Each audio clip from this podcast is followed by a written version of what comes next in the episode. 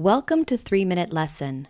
This week's theme finance. Today's topic the history of money.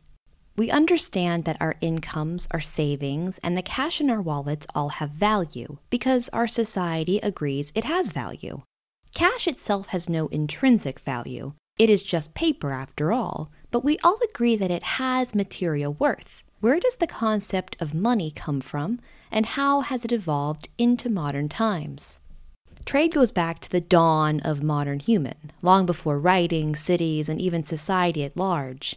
The idea of bartering one resource with another is a behavior that is shared among many animals, so it is no surprise the idea of trade, gift giving, and even debt predate modern man.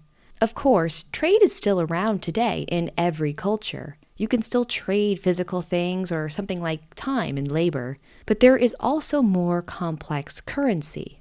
The theory of money's development comes from the caveats introduced by a trade only market. What if what one party can offer is not needed by the other?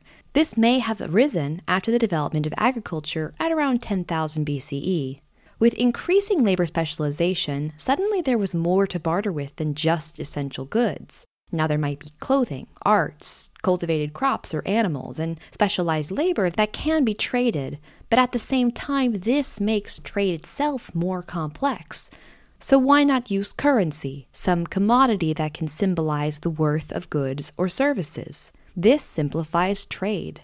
Historically, we see currency show up in ancient Mesopotamia at around 3000 BCE, although this practice certainly goes back further. Successful currencies must be based on scarcity, as it prevents individuals from creating their own money and thus devaluing the whole system. For example, if leaves are used as currency, then anyone can go gather them, essentially making the leaf currency worthless. And so, for centuries, rare metals like gold and silver were used, which gives them a maintained and useful value. Cash, as we know it, begins appearing around the 1600s as a sort of IOU from a bank. Banks offered to store the rare metals and handed out banknotes saying the slip of paper is good for X amount of gold, for example. This is what we mean when we say gold standard, because paper money was directly linked to the value of gold, which originally represents the value of goods and services. So, cash was just a representative object defining the value of some other object that originally represented the value of some other object.